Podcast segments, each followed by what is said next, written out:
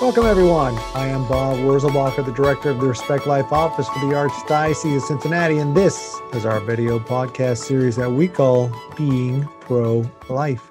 Each month, we'll discuss a different topic in the Respect Life arena. We'll hear a personal story from someone deeply affected by that issue. And finally, we'll share ways that you can get involved. This week, we're talking about mental health and children, especially the effect of the current pandemic. And as always, we have a special guest. Will you please introduce yourself? My name is Anne Marie Kawadi Bogan. I am a licensed independent social worker. I work for Companions on a Journey and their clinical supervisor. And I also work for Butler Tech School of the Arts as their social worker and their Hope Squad advisor. Okay, so Anne Marie, what are some more common mental health challenges that affect children? General common mental health issues uh, affecting children and teens are anxiety, stress, depression, behavioral issues, poor coping skills. Those are the things that I'm seeing these days. So, Marie, now I would imagine the typical parent might see some of these things and not think anything of it. They might say, oh, this is normal childhood behavior. But what are some signs that a parent should be looking for that might have them say, oh, this might be something where I might need a little help for this child? Oftentimes, we look to a child's behavior before we look at anything else. Usually in school, a teacher might tell us that our child's having a problem, or we see that our child is having a problem. And so often we go straight to behaviors and we try to change the behavior without really finding out what the emotional underlying issue might be. So, one of the things that I would say is to really talk to your child and ask them what's going on. When your child gets home from school, say, you know, how was school today? And watch their behaviors and see what they're telling you. And if they're saying it's fine and they don't want to talk about it, that may just be a developmental, you know, developmentally where they are, you know, something teenagers often say. But a younger kid may tell you if you give them the time and you really look them in the eye and ask them, How was school today? They may actually tell you. You know, if they are isolating themselves, if they don't want to go to school, if they're really struggling so hard with their homework and they're getting to the point of tears, you may want to talk to the teacher and find out how they're doing in that class um, and ask the teacher how their behavior is and how they're getting along with other kids oftentimes, you know, what goes on in the school is an indicator of what may be happening because they spend so much of their life in school. So, Emery, there's certainly a stigma attached to mental health issues. It can be attached to the word crazy, even, even though we don't want to use that word. So, we can get help from mental health professionals, but how do we get over the stigma that's attached to it? Yeah, I think one of the even bigger stigmas is I must be a bad parent that my my child is not doing well or my child is struggling with anxiety and depression. And i think we really need to just say you know what this is about my child and this is for my child and i just need to push forward and see what's going on. You know and, and it is a process. It's first identifying you as the parent identifying that there's a problem and then finding out what the problem is and how to address it. You know, it might be simply not having good coping skills or not knowing how to handle a situation. It may not be that they have anything major or catastrophic. You know, they if they're struggling with ADD, you know, there are ways to get that diagnosed appropriately through testing.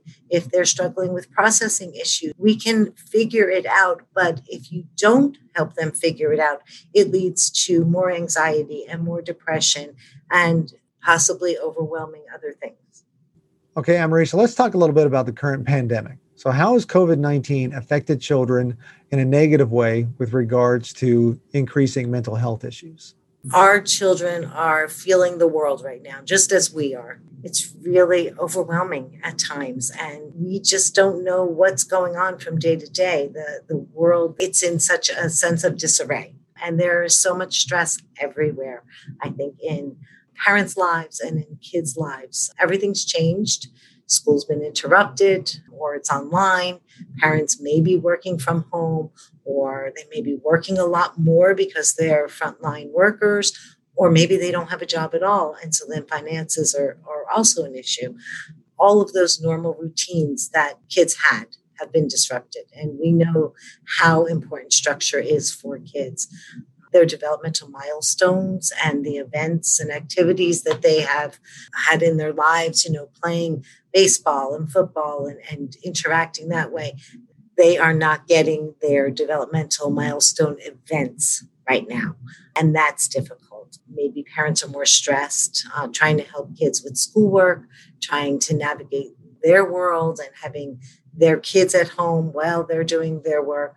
Some of the things that parents can look for are increases in poor concentration and depression, increases in anxiety or feelings of loneliness or isolation, our children seeming much more restless or nervous.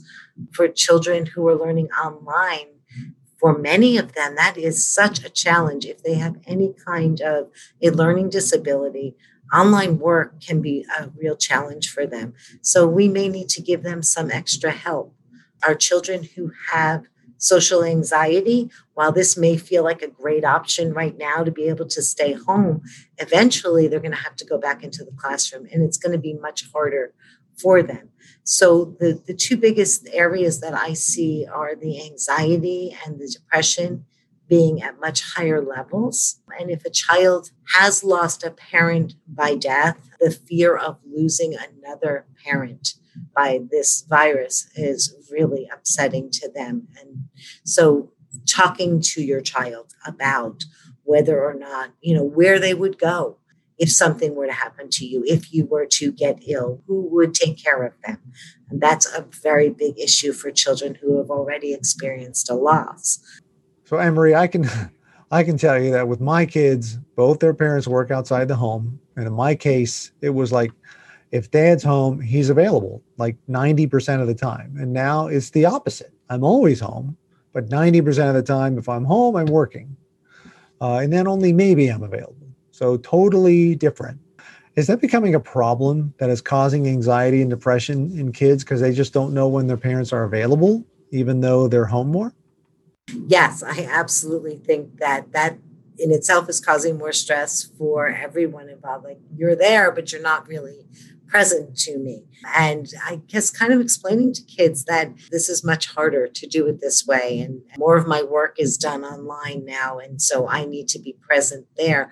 But I will give you this time and give them a specific time. Let them know I will be available at seven o'clock and you can have me for the rest of the evening or you know these are the times that maybe we can eat lunch together or finding some way to spend some time with them, maybe intermittently throughout your day, and scheduling that with them, letting them know this is when I'm going to be available to you. So, how has the current pandemic affected the ability of counselors to reach those who are in need?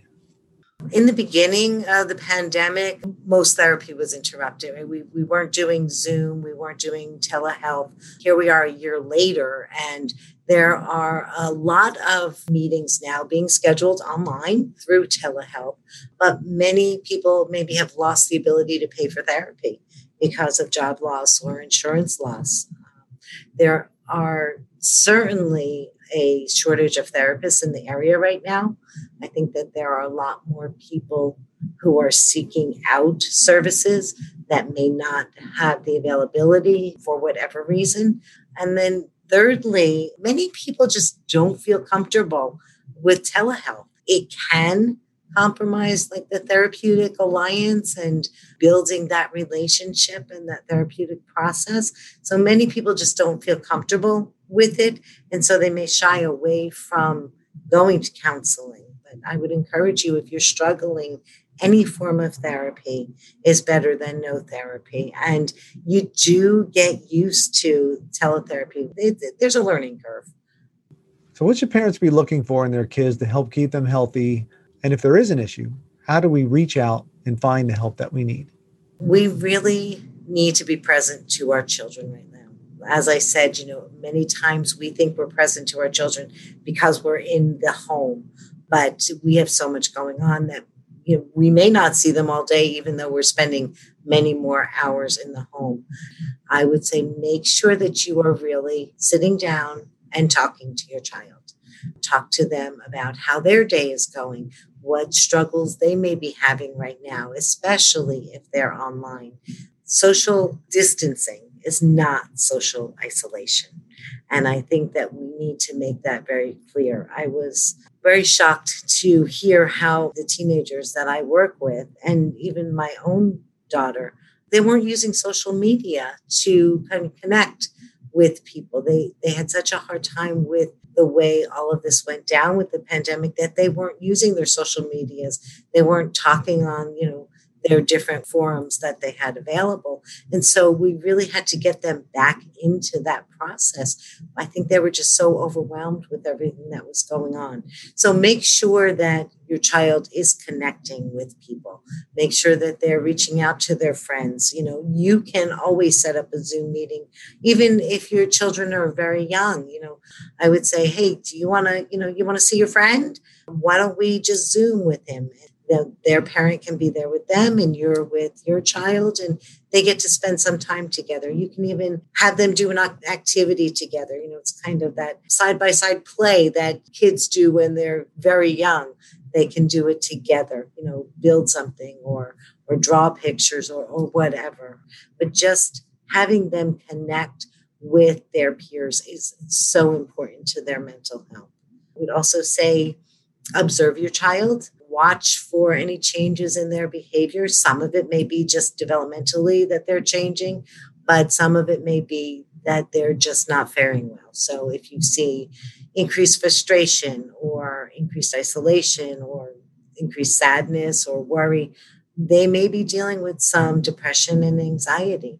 So I would absolutely make sure that your child is doing what you've always seen them do or working through their developmental stage in a healthy way. I would also say that so when you are seeing riots and you're seeing protests, that may be very frightening to them. So I would strongly recommend that you shut off or really limit what they're watching on TV in terms of everything that's going on in the world. The CDC has a great parent resource kit, and it is broken down by developmental age. So you can go on there and it kind of helps you navigate the social, emotional, and mental well being for your child and where they should be at this point and maybe what they're experiencing. And then some tools. It does give them some tools. Our kids need their coping skills and so important that we make sure that they are coping well. So, another thing is so if you Google coping skills, you can find different coping skills for your child at their developmental age. The biggest thing that happens for people who are depressed is their coping skills don't work and then they move to suicidal thinking. So it is just so important that we make sure our kids have enough coping skills, helping them to understand what is going on and that you are keeping them safe, that you are able to keep them safe, and this is how you're keeping them safe. We need to acknowledge their feelings and their struggles without judgment. You know, it's important that they feel understood, that they feel like you're listening to them, and that you've heard what they said and you've heard their pain or their anxiety, their, their sadness. You can share yours too with them, you know, that maybe this pandemic has you spinning as well, that and say to them, you know, this is this is okay. We're all feeling this way and i can relate to how you're feeling. I may not know exactly how you're feeling but i can empathize with what you're going through. Answer their questions. If they have questions answer them as honestly as you can at an appropriate developmental age for them. And lastly i would say we have to have hope. So use your spirituality for hope. You know, pray with your family, recognize the blessings that we do still have in the world and in your home, and give them that sense of hope. We need that so desperately now for ourselves. Our children need it just as much. So, Anne-Marie, that's a great summary. We all need hope.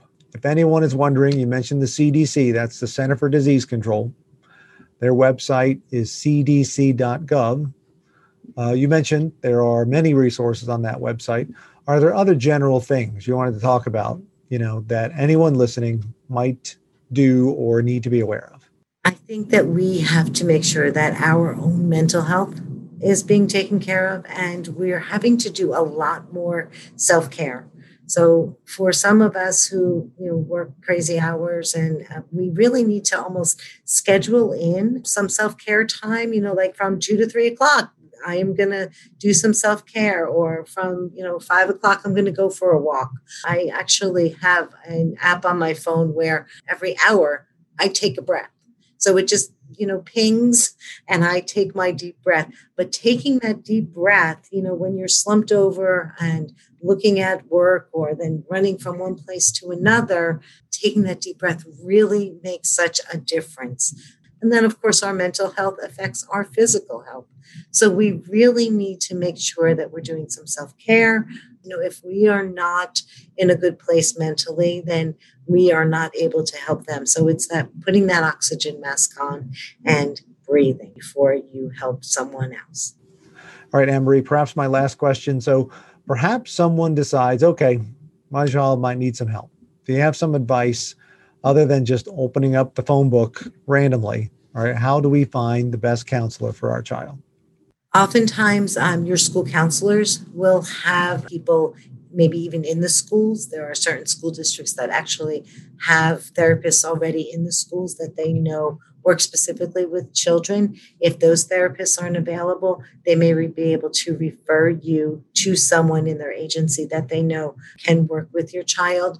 I would have a conversation with the teachers and ask them what they're seeing. Maybe they see that there is a, a, possible learning problem and you can address it from that perspective. First, what's going on? And see if they can give you some insight as well. Certainly, if there are any questions, there's information on grief and COVID on our website with Companions on a Journey. So it's www.companionsonAjourney.org. There's I've written some articles there, and there's lots of resources as well, just to help, not necessarily with grief, but just working through the pandemic with your family. All right, thanks for talking with us today about the mental health of children, what to look for, and perhaps particularly related to COVID, how we can better take care of our kids and ourselves. So thanks for spending time with us today. Thank you, Bob. It's been a pleasure. I want to thank all our viewers and listeners for tuning in on this episode of our Being Pro Life series. Head to the website to view more resources talked about in this episode at www.catholicaoc.org slash being-pro-life. Thank you again for joining us today, and I look forward to being with you next time.